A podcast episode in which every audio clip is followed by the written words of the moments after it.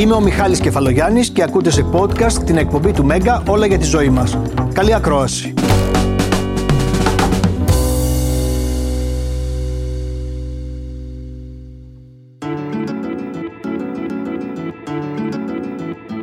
Πονοκέφαλο έχει πολλές διαφορετικές αιτίες σε κάθε άνθρωπο. Η αλήθεια είναι ότι το μόνο που μένει τελικά μετά από ένα πονοκέφαλο είναι αυτή η αίσθηση της αβοηθησίας που έχουν πολλοί άνθρωποι και το ότι καταστρέφεται η ποιότητα της ζωής τους.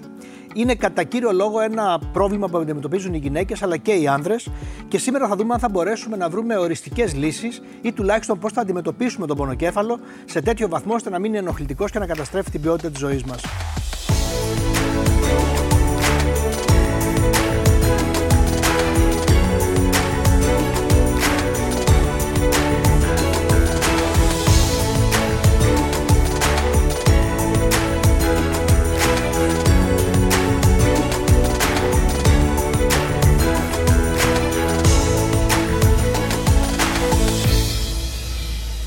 Αφροδίτη, είσαι μία από τις πιο χαρακτηριστικές φωνές. Τώρα αυτό σε, σε κυνηγάει, δεν μπορώ να πω και Ναι, κάτι δεν άλλο. μπορώ να ξεφύγω Του από αυτό. ραδιοφώνου. Θέλω να μου πεις πώς είναι όταν έχεις πονοκέφαλο και πρέπει να κάνεις εκπομπή. Πολύ δύσκολο. Είναι από τα πιο δύσκολα πράγματα που μου έχουν συμβεί στη ζωή μου. Εντάξει, δεν έχει γίνει πολλές φορές, δεν έχει συμβεί πολλές φορές, αλλά είναι πραγματικά πολύ δύσκολο. Ποια ήταν η χειρότερη, Γιατί εδώ λέμε και για τις χειρότερες φορές μας για να βρούμε και τη λύση. ναι, ναι, ναι. Ε, ήταν πριν ε, ένα τετράμινο περίπου και ήταν ε, πραγματικά πολύ δύσκολο. Δηλαδή, εγκατέλειψα, το είπα και στον αέρα. Γιατί εκτός δεν μπορείς να σκεφτείς, έχεις και το άγχος ότι τώρα τι είπα τώρα. Δηλαδή, μπορεί να εκτεθείς κιόλας ανεπανόρθωτα.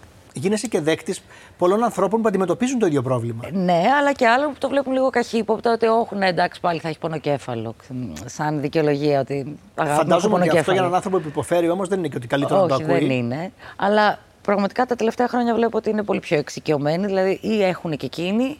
Ναι. Ή, Αυτό ξεκινάει από το πρωί. Εσύ έχεις ημικρανία από ό,τι έχω καταλάβει. ε, Μία μορφή Όταν πονοκεφάλου. εμφανίστηκε, Αχα. που ήταν εκεί στην προεφηβεία, εφηβεία, ήταν ε, πονοκέφαλος, δεν ξέρω. Δεν ήξερα καν τη λέξη μικρανία τότε, που με πήγε η μαμά μου σε όλους τους γιατρούς, εγκεφαλογραφήματα, μαγνητικές και αυτά για να αποκλείσουμε οτιδήποτε άλλο. Μετά κατάλαβα ότι θα το έχω αυτό. Μετά τα παιδιά ήταν που ξεκίνησε Μετά τις- η μετά τις μικρανία, η εγκυμοσύνες. μικρανία, μετά τις εγκυμοσύνες, μετά το πρώτο παιδί δηλαδή. Συνήθως ξεκινάει από νωρίς το πρωί Α, και είναι τρομερός το λόγο και πριν είναι Παρασκευή πρωί. Τρομερό δεν είναι αυτό. Α, κάθε Παρασκευή σου ναι, συμβαίνει. Και, όχι κάθε Παρασκευή, αλλά όταν εμφανίζεται είναι συνήθως Είναι Παρασκευή, Παρασκευή. Τρομερό. ξημερώματα. Τώρα πια που ξέρω, κατευθείαν ε, το αντιμετωπίζω. Παλιότερα που δεν είχα την εμπειρία που έχω τώρα, περίμενα, έλεγα εντάξει θα περάσει, έπαιρνε ένα ήπιο αναλγητικό και έλεγα εντάξει θα περασει Πήγαινα για εκπομπή και δεν πέρνα, όχι μόνο δεν πέρναγε, γιατί και με τις οθόνες και τη μουσική δυνατά και, και, και είναι όλα το επιβαρύνουν. Και ήταν το μόνο σύμπτωμα αυτό, δηλαδή ότι αυτή τη στιγμή χάνω τον κόσμο, δεν μπορώ να επικοινωνήσω, δεν μπορώ να συνεχίσω, ή είχες και άλλα σωματικά συμπτώματα που ήταν μαζί με Ε, την ο- ημικρανία. ο- όταν φτάνεις στο peak, γιατί έχω καταλάβει ότι έχει και στάδια, έχει και, μπορεί να έχεις και τάση προς εμετό. Δηλαδή είναι, είναι δύσκολο, είναι πολύ δύσκολο να το διαχειριστεί. Είναι πολύ δύσκολο να οδηγήσεις με την ημικρανία. Δηλαδή δεν βλέπεις. Βλέπεις, αλλά δεν βλέπεις. Πόσες μέρες από τη ζωή σου στερεί αυτό; Ε, κάθε τέτοιο επεισόδιο κρατάς συνήθως τρεις μέρες. Αλλά με διακυμάνσεις. Δηλαδή Ναι. μπορεί να περάσει και εκεί που λες, εντάξει, ουφ, πέρασε. Ξαναστέλνει σήμα ότι όχι, εδώ είμαι. Οι πιο πολλές γυναίκες που υποφέρουν από ημικρανία λένε ότι αυτές ή ξεκίνησαν μετά την εγκυμοσύνη ή τουλάχιστον σχετίζονται πολύ με τα ορμονολογικά τους, με τον κύκλο τους και με όλα αυτά. Το έχεις προσέξει να συμβαίνει αυτό, ή σε σένα, ας πούμε, μπορεί να παίζει ρόλο από τον καιρό μέχρι, ξέρω εγώ, ε, τι να πω τώρα, το άγχος και το στρες; αν δεν έχω κοιμηθεί καλά, αν δεν έχω ενυδατωθεί επαρκώς. Δηλαδή το νερό νομίζω παίζει τεράστιο ρόλο και τα υγρά. Ε, αν έχω πιει πολλούς καφέδες, τότε είναι σίγουρο ότι θα εμφανιστεί. Πιστεύεις ότι υπάρχει κάποια κληρονομικότητα, δηλαδή είχες κάποιον στη. Δεν έχω στην οικογένεια. Δεν έχεις την οικογένειά Όχι. σου. Αλλά η κόρη μου η μικρή έχει. Έχει αρχίσει τώρα να έχει και εκείνη πονοκεφάλου. Πόσο είναι και έχει. Ε, τώρα είναι 14. Αυτές τις τρεις μέρες που είπες, τι κάνεις ακριβώς; Κλείνεσαι σε ένα δωμάτιο, ας πούμε. Ε, Κατεβάζεις ρολά, δεν θες. Κανονικά να έχεις κατεβάζει φως; ρολά. Δεν θες ήχους, δεν θες μυρωδιές, δεν θες φως, δεν θες τίποτα. Θε κάποιον να σκόψει το κεφάλι στην καλύτερη περίπτωση. Και αν αυτό δεν γίνεται, γιατί δεν μπορεί ούτε να κοιμηθείς. Μαζί μας είναι ο κύριος Βικελής σήμερα για να δούμε αν τελικά υπάρχει μια πιο ουσιαστική και οριστική λύση σε αυτό το πρόβλημα. Και θα το ρωτήσουμε, να μάθουμε τι ακριβώς συμβαίνει. Καλή σας μέρα. Καλημέρα σας. Μέρα. Και θέλουμε να ξεκαθαρίσουμε κάτι, κύριε Βικελή, για να το ξέρει και ο κόσμος με το που ξεκινάμε την εκπομπή. Αν ο πονοκέφαλος αυτός καθ' αυτός είναι σύμπτωμα ή είναι μια οντότητα που την κουβαλάμε σε όλη μας τη ζωή. Οι άνθρωποι που υποφέρουν λένε ότι θα μάθω να ζω με αυτό. Άρα πάβει να είναι σύμπτωμα. Οι περισσότεροι άνθρωποι που έχουν χρόνιους πονοκεφάλους και όπως το λέτε το κουβαλάνε σε όλη τη ζωή, έχουν πονοκέφαλο ως σύμπτωμα της ημικρανίας. Αυτή είναι η βασική αρρώστια που δημιουργεί ισχυρούς mm-hmm. πονοκεφάλους που για χρόνια εμφανίζονται κατά καιρούς. Πάντως λέτε, εσείς οι γιατροί πάλι, ότι ο πονοκέφαλος δεν είναι κάτι που πρέπει να μας ανησυχεί γιατί δεν κινδυνεύουμε από αυτό. Σε ανθρώπους που έχουν λοιπόν ένα ιστορικό πονοκεφάλων, όπως ακούσαμε, μια φορά στο τόσο, δύο μέρες, τρεις μέρες ή και πιο συχνά, ο πονοκέφαλος δεν είναι επικίνδυνο. Δεν μπορεί να πάθει κανείς κάτι κακό από αυτό. Mm-hmm. Να ξεκαθαρίσουμε όμως ότι υπάρχουν και περιπτώσεις που ένας πονοκέφαλος μπορεί να σημαίνει κάτι επικίνδυνο όταν πρωτοεμφανίζεται, όταν είναι κάτι πολύ διαφορετικό, mm-hmm. όταν συνοδεύεται από άλλα συμπτώματα και στην περίπτωση αυτή καλό είναι να το εξετάσει κανείς. Ένας πονοκέφαλος που συνοδεύεται από ενόχληση, από, πυροδοτείται με, το, με την άσκηση, με το βήχα, ε, με το σκύψιμο. Ένας πονοκέφαλος που ξυπνάει τον άνθρωπο μέσα στη νύχτα. Mm-hmm. Ε, είναι ένας, χοντρικά κάποιες κόκκινες σημαίες, όπως είπατε, που σημαίνουν ότι αυτός ο άνθρωπος πρέπει να εξεταστεί, γιατί μάλλον δεν είναι κάτι χρόνιο, μπορεί να υπάρχει κάτι πιο οξύ. Πιο οξύ και κάτι πιο σοβαρό. Υπήρξε κάποια στιγμή η μικρανία που σε ανάγκασε ας πούμε, να ζητήσεις βοήθεια να πεις θα πάω στον γιατρό, ή έμαθες να το παλεύεις μόνης όπως κάνουν οι περισσότεροι ασθενείς για χρόνια; Μίλησα με φίλη γιατρό που και εκείνη βασανίζεται από μικρανίες, μου είπε ένα μαγικό χάπι. Ναι. Και κάπως έτσι έμαθα να το αντιμετωπίζω εγώ. Γιατί Α, μέχρι χάπι. τότε έπαιρνα πολύ ήπια παυσίπονα, οπότε δεν έκανε κάτι. Δεν, δεν σε βοηθούσε. Όχι. Τώρα έχει περιοριστεί πολύ, δηλαδή είναι μία φορά το μήνα και αν. Οπότε τώρα σε αυτή τη φάση δεν νιώθω την ανάγκη να ψάξω μια ριζική λύση. Το έχω συνηθίσει και έχω βρει και τρόπο να το αντιμετωπίζω όταν εμφανίζεται και να μην φτάσει να Όταν λες πάρει να το αντιμετωπίζεις, φαντάζομαι ότι αυτό είναι αυτοπαρατήρηση. Δηλαδή κοιτάς, mm. ψυχανεμίζεσαι πότε ναι, έρχεται ναι, ναι. και πας αμέσως στο χάπι, ας πούμε. Ε, Κάπως έτσι. Mm-hmm. Αμέσως όχι στο βαρύ. Δεν ξεκινάω τα βαριά. Όλοι οι άνθρωποι με πονοκέφαλο λένε αυτό το πράγμα. Ότι το έχω αποδεχθεί και ότι θα ζω με αυτό. Μήπως είναι μια μυρολατρική στάση. Το λέω γιατί δεν είμαι σίγουρος ότι είναι και η καλύτερη στάση. Όντως δεν υπάρχει μια ριζική θεραπεία.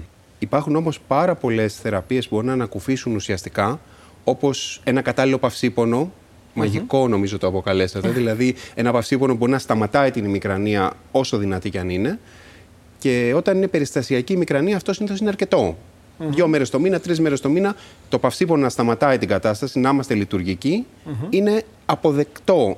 Πώς ένας άνθρωπος λοιπόν που έχει κάτι σοβαρό, και πολλοί είναι αυτοί που έχουν κάτι σοβαρό σε σχέση με την ημικρανία, δεν πάνε να το διαρευνήσουν και να πάνε σε έναν ειδικό γιατρό για να το δουν παραπάνω. Και ζουν με αυτό.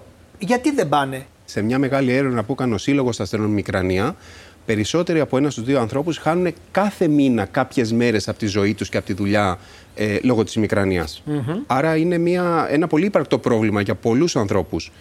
Αλλά παρόλα αυτά η ίδια στατιστική λέει ότι ένας στους δύο δεν έχει πάει ποτέ στο γιατρό και από αυτούς που έχουν πάει, οι περισσότεροι πήγανε κάποια στιγμή, αλλά δεν έχουν μια παρακολούθηση, δεν έχουν πάει τον τελευταίο χρόνο. Για κάποιους λόγους θεωρείται κάτι δεδομένο, κάτι κληρονομικό, κάτι που το έχει και η μητέρα μου, κάτι που το έχει και όλος ο κόσμος και δεν έχει ποια λύση. Ποια είναι τα κριτήρια να πάει κάποιος στο γιατρό. Σε ένα χρόνιο πονοκέφαλο. Δηλαδή, δεν ξεκίνησε χθες, το διευκρινίζω. Έχω κατά καιρούς πονοκεφάλους.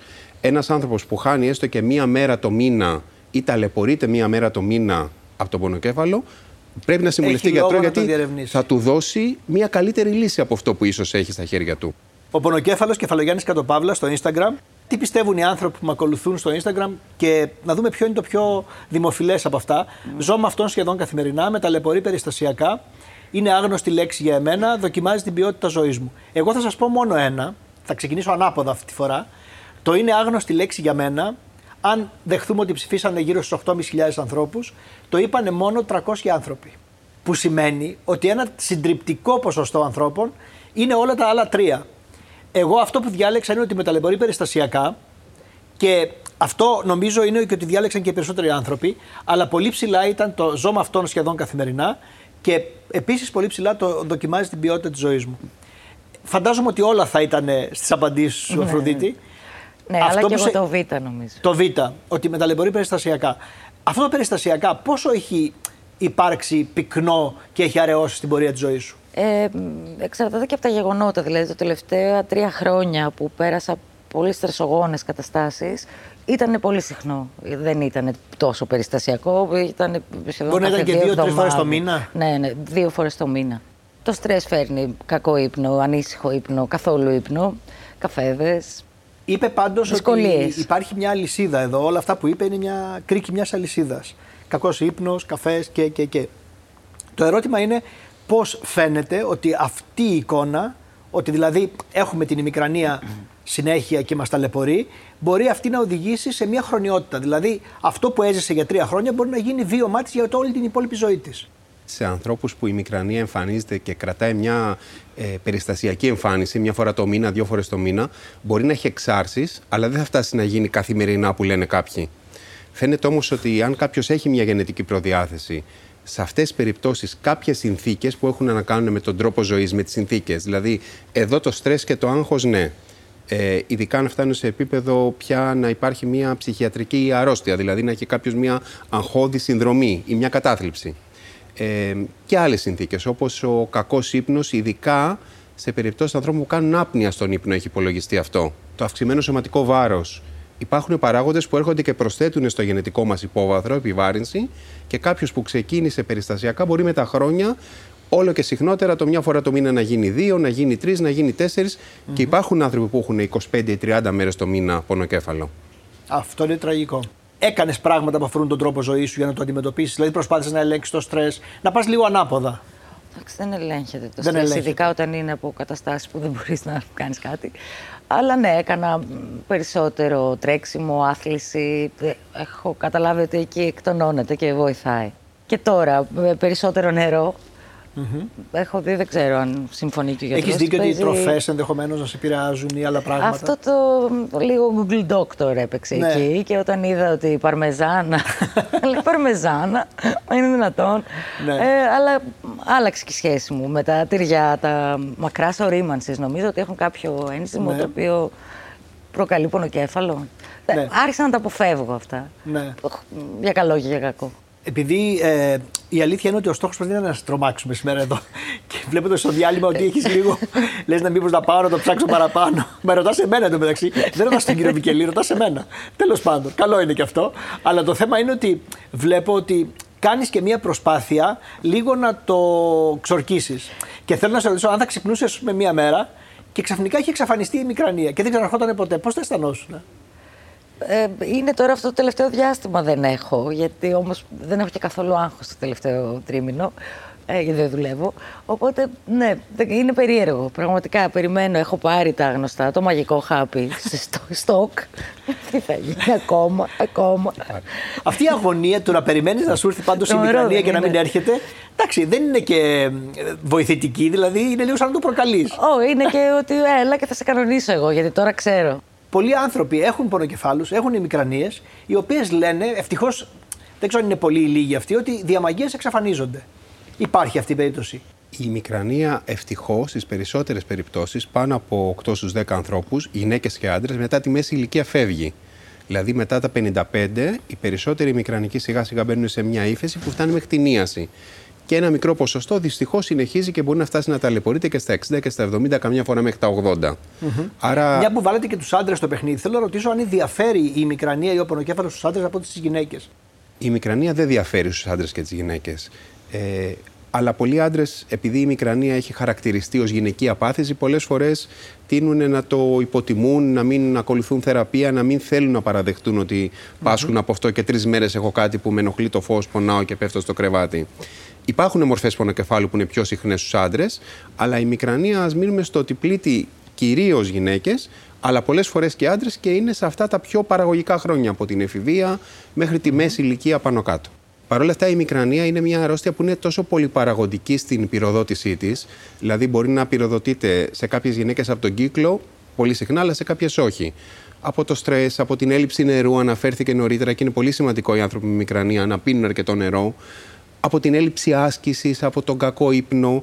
Ε, οπότε η, σε ατομικό επίπεδο μπορεί να διαφέρει πάρα πολύ τελικά το πότε έρχεται και πολλοί Ναι. άνθρωποι δεν μπορούν να το προβλέψουν για καθόλου. Δηλαδή μπορεί να ζουν διαρκώς με το άγχος ότι θα εμφανιστεί μια μικρανία γιατί δεν έχουν κατορθώσει να εντοπίσουν κανένα μοτίβο ότι τότε θα έρθει. Ότι Άρα το επαναλαμβάνεται ένα περιμένω. μοτίβο και το περιμένω, ας πούμε. Επειδή λέγεται η μικρανία, νομίζουν όλοι ότι είναι το μισό κεφάλι. Δεν είναι.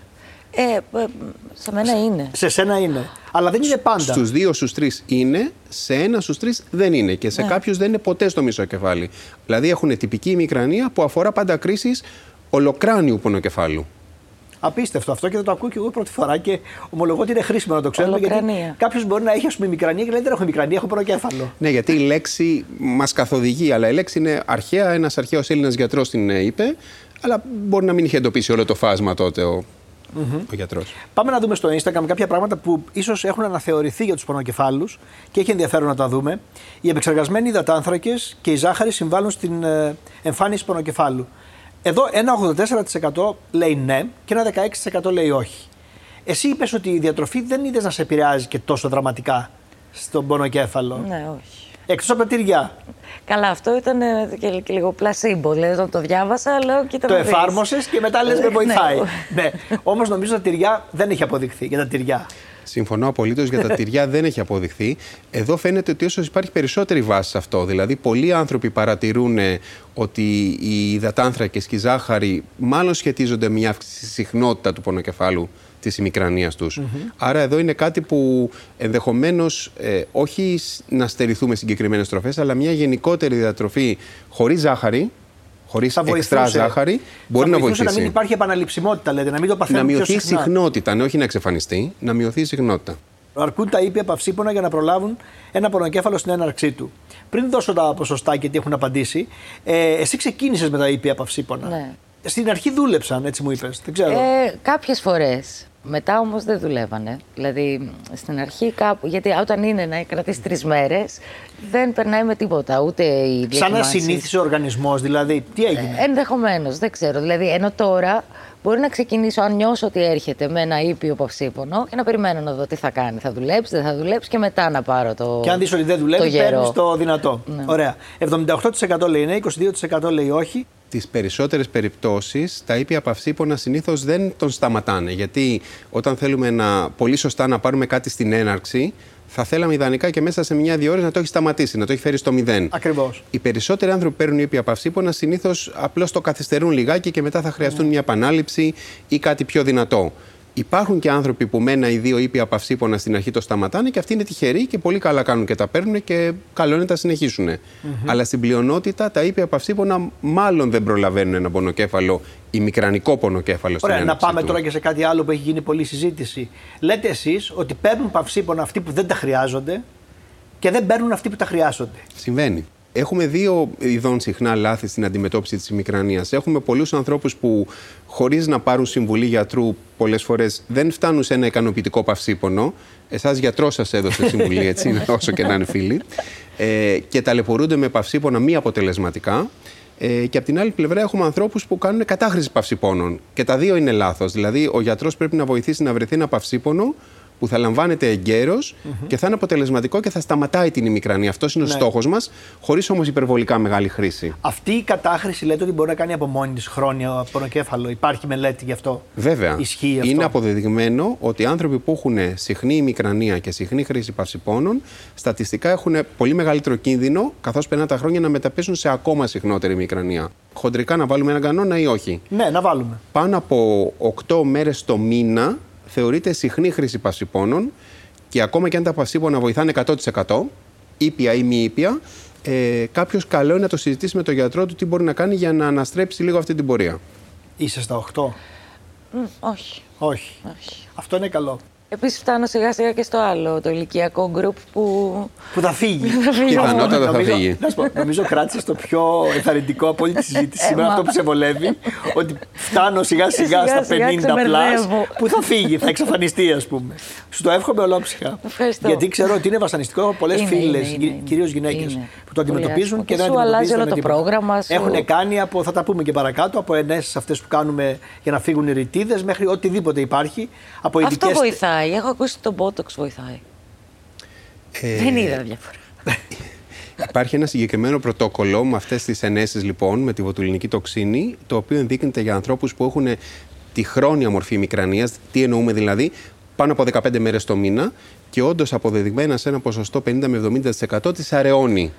Αλλά είναι άλλο πρωτόκολλο από το πρωτόκολλο το αισθητικό. Το αισθητικό πρωτόκολλο αφορά συγκεκριμένες περιοχές του μετόπου και είναι για την ομορφιά. Ενώ όταν κάνουμε το θεραπευτικό πρωτόκολλο, κάνουμε γύρω-γύρω από το κεφάλι ε, και αντί για τις 5-6 ενεσούλες που είναι το αισθητικό, κάνουμε περίπου 30 με 40.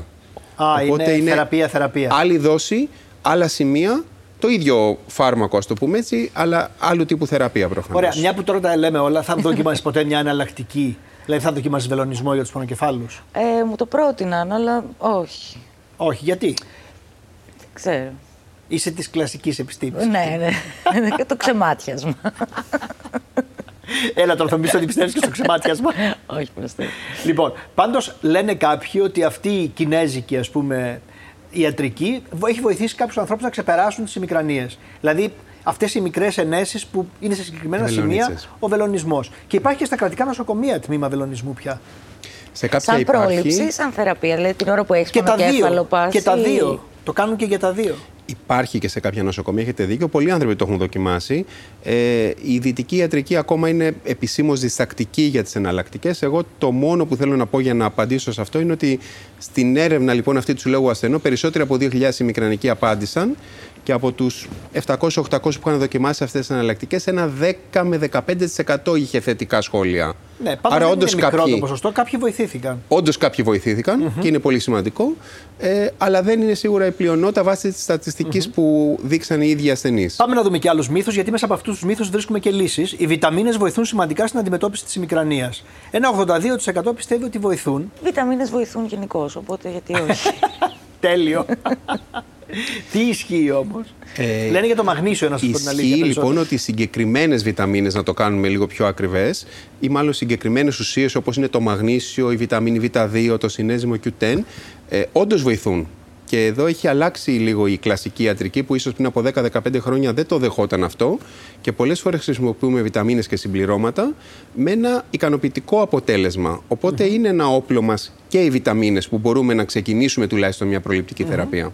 Πάντως η αλήθεια είναι ότι η Αφροδίτη έκανε ένα σημαντικό βήμα για την αντιμετώπιση των πονοκεφάλων και δεν ήταν ο περιορισμός του στρες που είπε ότι δεν περιορίζεται, αλλά έβαλε στην άσκηση στη ζωή σου. Ή- Υπήρχε η άσκηση, Υπήρχε. απλώ έβαλα περισσότερη. σε- Περισσότερη. με- δηλαδή και φορές που δεν θέλω να κάνω με το ζόρι γιατί ξέρω ότι. Αυτό θα με βλέπεις ότι ωφελήσει. σε βοηθάει. Πολύ, πολύ. Με- και στη διάθεση μεγαλώνει- και στο άγχος, στη διαχείριση Ναι. του στρες. Και οπότε- μεγαλώνει και, τα, και τις περιόδους που έρχονται οι κρίσεις αυτές. Ναι, ναι, ναι. Η συστηματική άσκηση μειώνει τη συχνότητα και την ένταση των πονοκεφάλων. Εδώ προφανώς απαντάς ναι και ένα 89% απαντάει ναι και είπες τη σωστή λέξη κι εσύ. Το έβαλα ακόμα και αν δεν θέλω να το κάνω. Συστηματική άσκηση. Έχουμε αποδείξεις γι' αυτό ή είναι μύθος. Ναι. Υπάρχουν αποδείξεις και όντως ισχύει και είναι ένα από τα πράγματα που προτείνουμε σε ανθρώπους με συχνούς Γιατί ειδικά σε ανθρώπους που θέλουμε να μειώσουμε τη συχνότητα, ε, έχει νόημα να κάνουμε παρεμβάσεις στον τρόπο ζωής. Κάποιοι άνθρωποι δεν θέλουν να κάνουν άσκηση, αλλά όταν είναι να, να, οι μικρανίες από 10 να γίνουν 5, μπορεί να αξίζει τον κόπο. Οπότε, ναι, προτείνουμε συστηματική άσκηση. Πιθανότατα όχι τόσο η αερόβια άσκηση, εκεί είναι λίγο διφορούμενα τα αποτελέσματα σε ατομικό επίπεδο, αλλά γενικά μια μυϊκή ενδυνάμωση σε τακτικό ε, επίπεδο, δηλαδή δύο φορές την εβδομάδα, βοηθάει. Βοηθάει. Στρες και ορμόνες προκαλούν κεφαλαλγίες. Καλά, εδώ περιττή ήταν η ερώτηση. 100%. Σχεδόν 100%, 98% λέει ναι. Και νομίζω ότι είναι η αγαπημένη ερώτηση της Αφροδίτης αυτή. γιατί μετά τις εγκυμοσύνες συνέβησαν όλα και ε, λόγω του στρες. Θεωρώ ότι ο ύπνος είναι το πιο σημαντικό, δηλαδή μαζί με το στρες. Τα βάζω μα- μαζί στη ζυγαριά. Σήμερα, εκτός από τα παυσίπονα, γιατί μιλήσαμε αρκετά για αυτά, τι άλλες λύσεις έχει ένας άνθρωπος που ταλαιπωρείται σοβαρά με την ημικρανία και λέει ότι δεν βρίσκει λύση. Και ότι έχει μάθει να ζει με αυτό και θα συνεχίσει να ζει με αυτό. Και ας λείπει, ξέρω εγώ, και δύο-τρεις μέρες από τη δουλειά του το μήνα. Που είναι μεγάλο πρόβλημα ομολογουμένως, δεν είναι απλό να λείπει κανείς από τη δουλειά του. Έχουμε τις ε, κλασικές φαρμακευτικές θεραπείες που κάναμε εδώ και πάρα πολλά χρόνια με φάρμακα άλλων ενδείξεων που όμως όταν τα παίρνουμε τακτικά μειώνουν τις ημικρανίες. Ναι, εδώ θα σας πω τώρα, εγώ θα πω τώρα στην Αφροδίτη, ας πούμε. Πας σε ένα γιατρό, γιατί τα ξέρω αυτά τα φάρμακα. Και θα σου πει ότι θα πάρεις ένα φάρμακο που είναι για την επιληψία, αντιεπιληπτικό, ή θα σου πει ότι θα πάρεις ένα, α, ένα αντικαταθλιπτικό. Θα μπαινε στη διαδικασία να πάρεις ένα τέτοιο φάρμακο, ειλικρινά θα μου απαντήσεις όμως, Ναι, ναι. για να αντιμετωπίσεις την ημικρανία. Δεν δεν ξέρω, θα το σκεφτόμουν. Αλλά από τη στιγμή που έχω βρει και έχω συμφιλειωθεί και έχω, έχω περάσει, θεωρώ ότι έχω περάσει τα δύσκολα. Ότι τώρα ξέρω, έλα εδώ, σε κανονίσω, ναι. κυρία η Μικρανία. Ε, δεν θα το έπαιρνα. Δεν θα το Λοιπόν, εδώ, αυτή είναι με η αυτή τη συχνότητα δεν θα χρειαζόταν κιόλας. Ωραία. Ναι, θα, θα έπαιζε ρόλο και η συχνότητα. Δηλαδή, αν βασανιζόμουν πολύ. Αν ένας άνθρωπος υποφέρει καθημερινά, πώς θα τον πείστε αν έχει την ίδια στάση ζωής απέναντι σε τέτοιου είδους φάρμακα; Σου λέει, Μα δεν, ε. δεν κάνω επιληψία, δεν είμαι καταθλιπτικός, γιατί να πάρω αυτά τα φάρμακα; Δεν νομίζω ότι ο ρόλος του γιατρού είναι πραγματικά να τον πείσει να τα πάρει. Είναι μια επιλογή που προσφέρουμε ως γιατροί. Και ο γιατρός θα πρέπει να εξηγήσει τα συν και τα πλήν, θα πρέπει να εξηγήσει ποιο είναι το προφίλ ασφαλείας και τι έχεις να φοβάσαι από το φάρμακο. Και όντως υπάρχουν άνθρωποι που τα δοκιμάζουν πάνε καλά, υπάρχουν άνθρωποι που τα δοκιμάζουν και δεν τους αρέσουν. Και υπάρχουν και άνθρωποι που επιλέγουν να μην τα πάρουν και αυτό είναι αποδεκτό και με αυτό συζητάμε τις άλλες λύσεις. Γιατί δεν είναι μόνο τα Ωραία, φάρμακα πάμε η λύση. Ένα βήμα παραπέρα, γιατί έχουμε πολλές λύσεις. Έχουμε, τελευταία γίνεται πολύ θόρυβο για τα αντισώματα και πώς αυτά μπορούν να ναι. βοηθήσουν. Ναι. Και γίνεται και πολλής λόγος για καινούργιες φαρμακευτικές προσεγγίσεις. Ε, εδώ για τα αντισώματα να πούμε ότι πραγματικά φέρανε μια πολύ μεγάλη αλλαγή στη θεραπευτική της ημικρανίας. Γιατί μιλάμε για θεραπείες που είναι απόλυτα στοχευμένες, δεν είναι θεραπείες με άλλε ενδείξεις, είπατε επιληψία ή οτιδήποτε άλλο. Mm-hmm. Θεραπείες φτιαγμένες για την ημικρανία, που έχουν αποδείξει ότι έχουν ένα πολύ καλό αποτέλεσμα. Μπορεί να δούμε μια μείωση των κρίσεων σε ανθρώπους με συχνές ημικρανίες από 50 μέχρι 80-90%. Φτιάχνονται στο εργαστήριο, δεν τα φτιάχνουμε εμείς είναι αντισώματα αντίστοιχα με τα ανθρώπινα, αντίστοιχα με τα αντισώματα που έχουμε μέσα μας, αλλά επιλέγεται ο στόχος. Ο στόχος λοιπόν του αντισώματος είναι ένα χημικό μόριο που έχουμε όλοι μέσα μας, αλλά στους ημικρανικούς παίζει ρόλο στη δημιουργία των κρίσεων ημικρανίας. Mm. Και τα αντισώματα τον μπλοκάρουν, το, το εμποδίζουν. Όπως επίσης έχω ακούσει ότι έχετε μάθει πολλά τελευταία, και αυτό είναι πολύ ενθαρρυντικό, Αφροδίτη, έχουν μάθει πολλά για τα γονίδια που ευθύνονται για τις ημικρανίες. Oh. Δηλαδή έχουν, έχουν πολύ καινούργια γνώση Οπότε ξέρεις ότι στο μέλλον μπορεί, λέω τώρα εγώ υποθετικά, να παρεμβαίνουν, να αλλάζουν αυτό το γονίδιο ακόμα και από την κοιλιά της μαμάς, ενδεχομένως, για να μην γίνει κάποιο παιδί μικρανικό.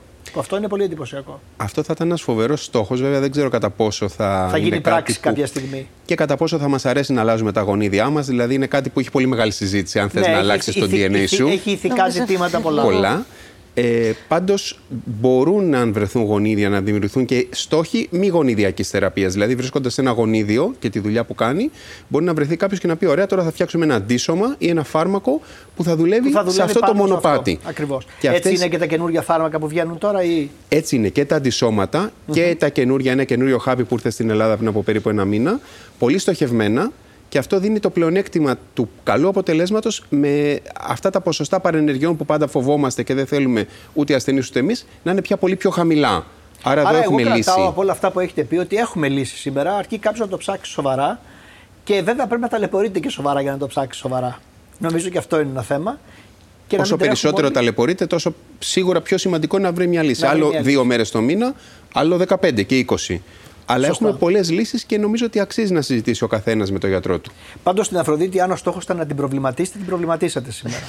δεν ξέρω αν θα πάει σε γιατρό από τη στιγμή που έχει βρει τη λύση της. Και βρήκα και την πληροφορία που δεν είχα, ότι, ότι θα... αργότερα φεύγει. Ναι, και τώρα τα επόμενα θέματα. Αργότερα. Ευχαριστώ πολύ, κύριε Βικελή. τα επόμενα θέματα σχετίζονται λίγο με αυτό, γιατί θα μιλήσουμε τώρα ε, για τη γιόγκα και πώς βοηθάει τις γυναίκες στην εμεινόπαυση που αυτό είναι ενδιαφέρον πολύ και επειδή λες ότι τους αρέσει η άσκηση. Ναι, κάνω γιόγκα. Και όλα αυτά θα βοηθήσουν. Και αμέσως μετά θα είσαι μαζί μας και θα μιλήσουμε για κάτι πολύ γυναικείο. Είναι τα χρώματα και οι βαφέ στα μαλλιά. Δεν ξέρω πόσο συχνά αλλάζει. Τη... Ε, να δούμε συχνά. κατά πόσο είναι ασφαλή όλα αυτά και okay. πόσο μπορούν να γίνονται. Άλλοι θα φύγω από εδώ. όχι, όχι.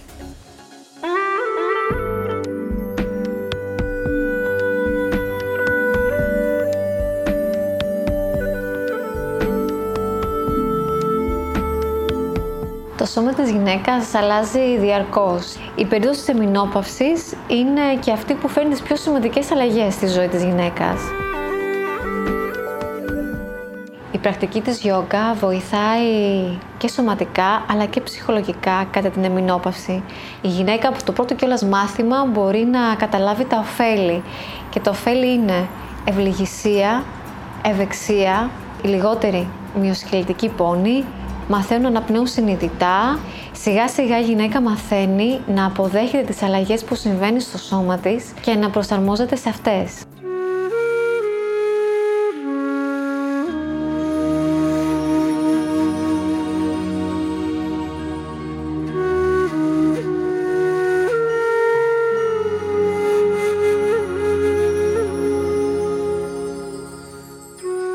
Συνήθως οι μαθήτριές μου αυτό που μου λένε ε, εκτός από τα σωματικά ωφέλη, είναι και το ψυχολογικό.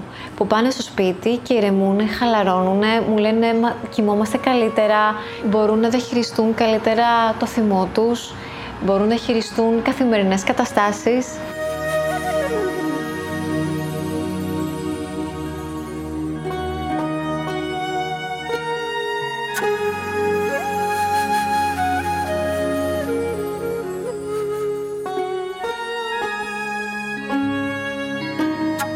Γιόγκα εμεινόπαυσης για τις κυρίες 50 ε, συν είναι σχεδόν ίδια ίδιος σκησιολόγιο με την κανονική γιόγκα. Αυτό όμως που είναι σημαντικό να πούμε είναι ότι έχουμε βοηθήματα όπως ε, τα μπλοκάκια, τα τουβλάκια, όπως ειδικά μαξιλάρια τα οποία μπορούν να ξαπλώσουν και να φτιάξουν την πλάτη τους καλύτερα, να τη στερεώσουν.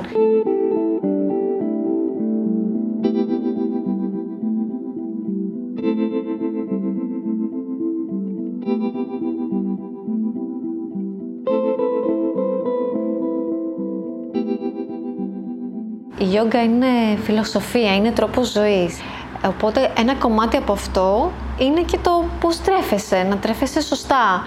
Ε, και σίγουρα η γιόγκα βοηθάει και σε αυτό. Όσο, συνε... όσο συνεχίζεις να κάνεις γιόγκα, έχεις μια φιλοσοφία της ζωής που θες να είναι πιο ανάλαφρη. Οπότε βοηθάει στο κομμάτι το να παραμένει το βάρος σου σταθερό.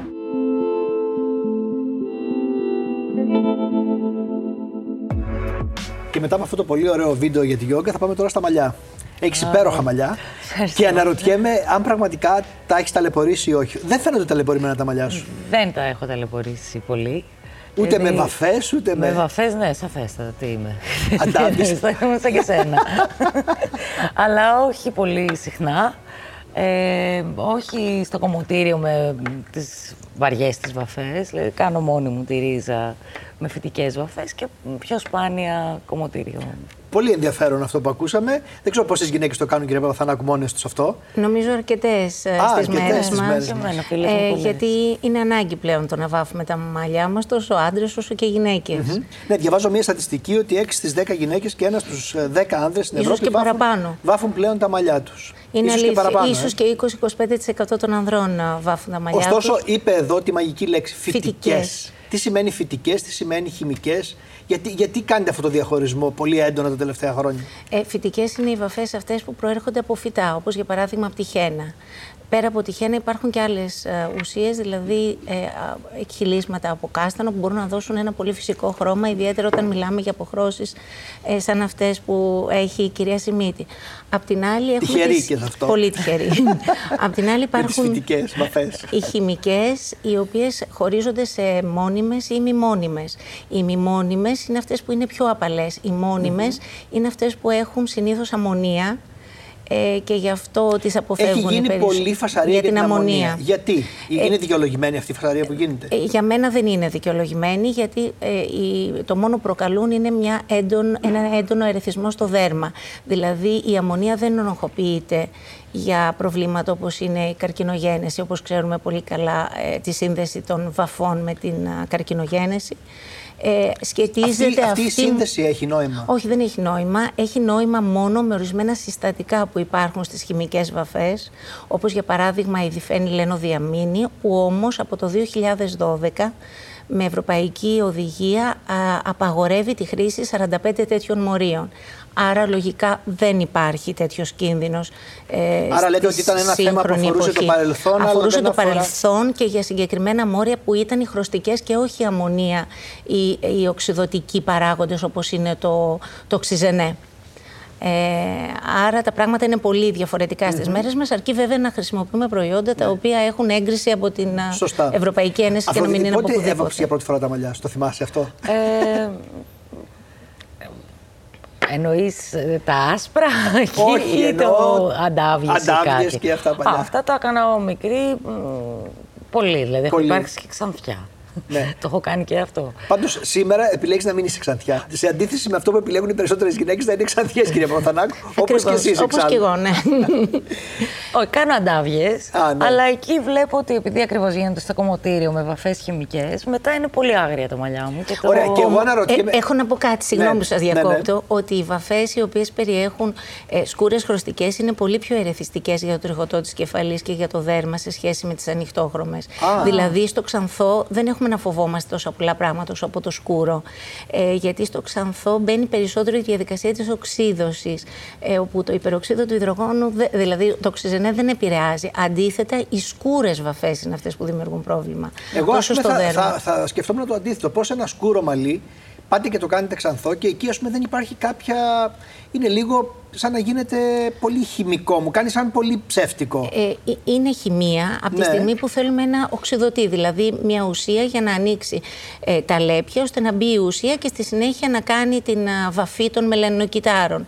Όμως, ε, το είπα και προηγουμένως, είναι οι χρωστικές εκείνες οι οποίες ενοχοποιούνται, ε, όπως ήταν για παράδειγμα mm-hmm. η διφένη λένο διαμήνιο που έδινε το σκούρο μαύρο χρώμα στα μαλλιά. Πάντως, Όσες βαφές και να κάνει μια γυναίκα μπορεί να εξακολουθήσει να έχει γερά και δυνατά μαλλιά ή όχι; Ε, ή ταλαιπωρούνται; Σαφέστατα ταλαιπωρούνται. ταλαιπωρούνται. Είτε είναι ε, μόνιμες είτε ημιμόνιμες, είτε στο σπίτι. Υπάρχει ταλαιπωρία γιατί για να βάψει θα πρέπει να ανοίξει τα λέπια ε, στο, στο περίβλημα της τρίχας. Οπότε μοιραία η Μπορεί να κάνει κάτι μια γυναίκα. Το λέω γιατί ας πούμε η Αφροδίτη έχει τέλεια μαλλιά και λέει ότι έχει κάνει πράγματα και τα ναι, βάφει, ας ναι. πούμε.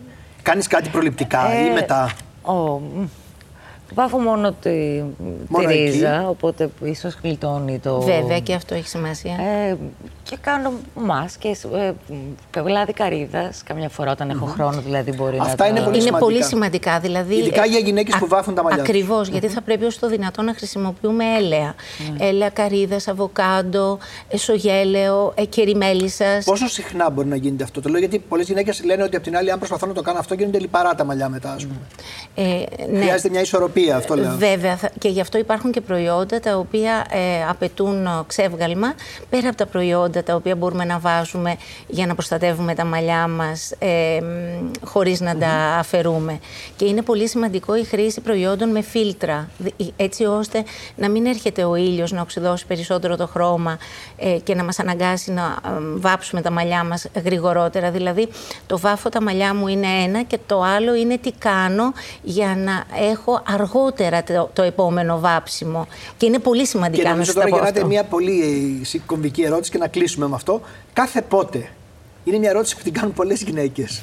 Κάθε πότε είναι σωστό να γίνεται αυτό. Σωστό είναι κάθε 8 εβδομάδες, δηλαδή γύρω στον 1,5 με 2 μήνες. Ε, Όμως αυτό δεν είναι εφικτό, οπότε μιλάμε για ένα ελάχιστο διάστημα 4-6 εβδομάδων. Mm-hmm. ήθελα όμως να πω, αν ναι. μπορώ, αν προλαβαίνω, ναι. ότι είναι πολύ σημαντικό για να διατηρήσουμε το χρώμα των μαλλιών μεγαλύτερο διάστημα να χρησιμοποιούμε ορισμένα πράγματα, δηλαδή σαμπουάν που να μην περιέχουν θειώδη και καταστρέφουν ε, την τρίχα, να είναι όσο το δυνατόν ουδέτερα ε, και να μην χρησιμοποιούμε πολύ καυτό ε, νερό, νερό όταν λούσουμε τα μαλλιά, γιατί το καυτό νερό είναι αυτό που επηρεάζει, που και αλλοιώνει ε, τη βαφή. Ναι. Αφροδίτη, είπες πριν ότι εγώ, εγώ μάλλον έλεγα δεν έχεις δουλειά και δεν έχεις δουλειά και τελικά διαπίσω ότι έχεις δουλειά. γιατί κάπου σε έχει πάρει τα αυτή μου. ναι, στον Πέπερ είσαι. Στον Πέπερ 10 με 12 κάθε πρωί.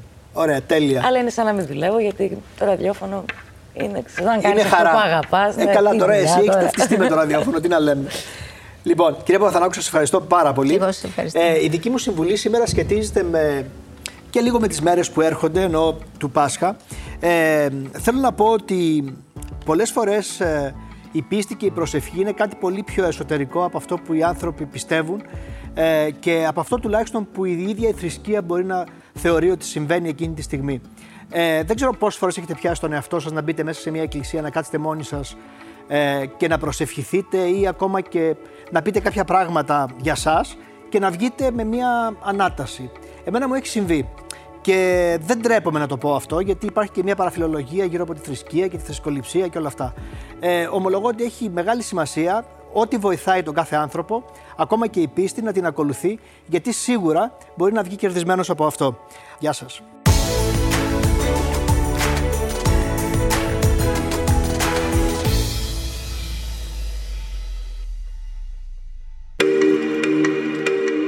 Alter Ego Media.